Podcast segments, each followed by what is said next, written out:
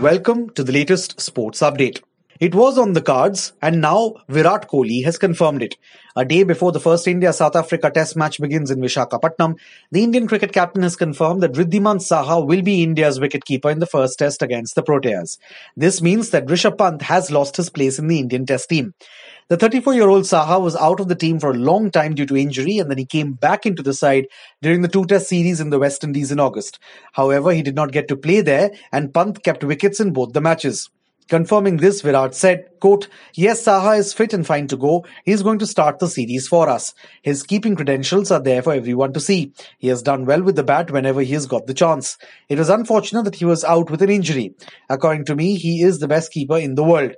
With these conditions, he starts for us. Unquote.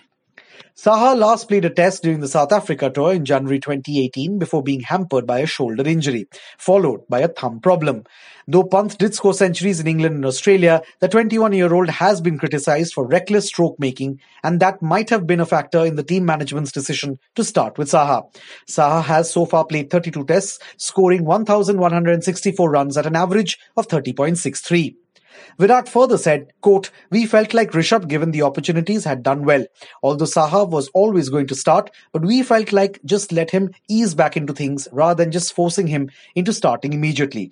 We all felt he has just come back, although he's keeping well, batting well, but it's fair to give Rishabh a few more opportunities because of what he has done in the past season for us. Unquote. The Indian captain also confirmed that both R. Ashwin and Ravindra Jadeja will start for India as the first choice spinners. Talking about this, Virat said, quote, Yes, Ashwin will start. Ashwin and Jadeja both will start here. Look, Jaddu we felt was in a better zone as far as performing overseas and what he has done in the past season for the team. Wherever the conditions provide us to go with two spinners, Ash is always going to be a threat. And in home conditions with his batting and the way he bowls as well, he is always going to be starting with Jadeja. That was a no-brainer for us. Unquote. Meanwhile, the Indian captain also spoke about Rohit Sharma opening the innings for India and that he will be given space. Talking about this, Virat said, quote, We are not looking to rush him. There is a different pattern you follow in India and a different one abroad. Opening is a spot where you have to give a player space to understand his own game. He will be given space to find his game and come into his own. In Test cricket, I started at six and came up to four. It was more of a mental thing. If you can convince yourself, you can do it. Test cricket is about finding your game in different conditions. We are not looking at a certain kind kind of display of batting from Rohit. It is about him finding his game at the top. Yes, his strength is to take the game forward, like what Viru Bhai used to do for the team for a long period. So it is not as if someone would have told Viru Bhai to attack and get a hundred before lunch. His natural instinct took over and he could demolish attacks once he felt comfortable. Unquote. According to reports, the next IPL player auction will be held in Kolkata on the 19th of December. This will be the first time the City of Joy will be hosting the IPL auction. The IPL auctions have traditionally been held in Bengaluru. The player trading window officially closes on the 14th of November.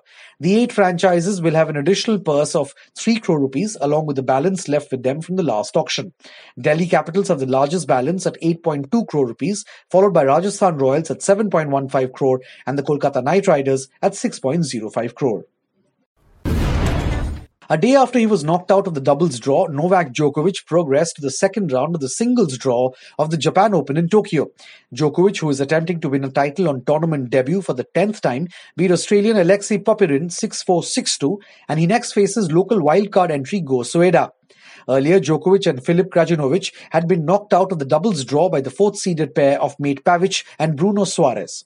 That was Djokovic's first competitive match since he retired during his fourth round clash against Stan Wawrinka at the US Open.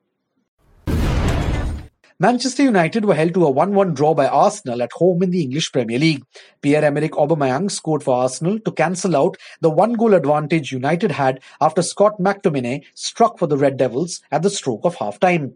The result leaves Ole Gunnar Solskjaer's men in 10th place with 9 points, which is incidentally their worst start after 7 games in 30 years. United, in fact, have won just one of their last six league games. Arsenal, meanwhile, are in fourth place with 12 points, 9 points behind league leaders Liverpool.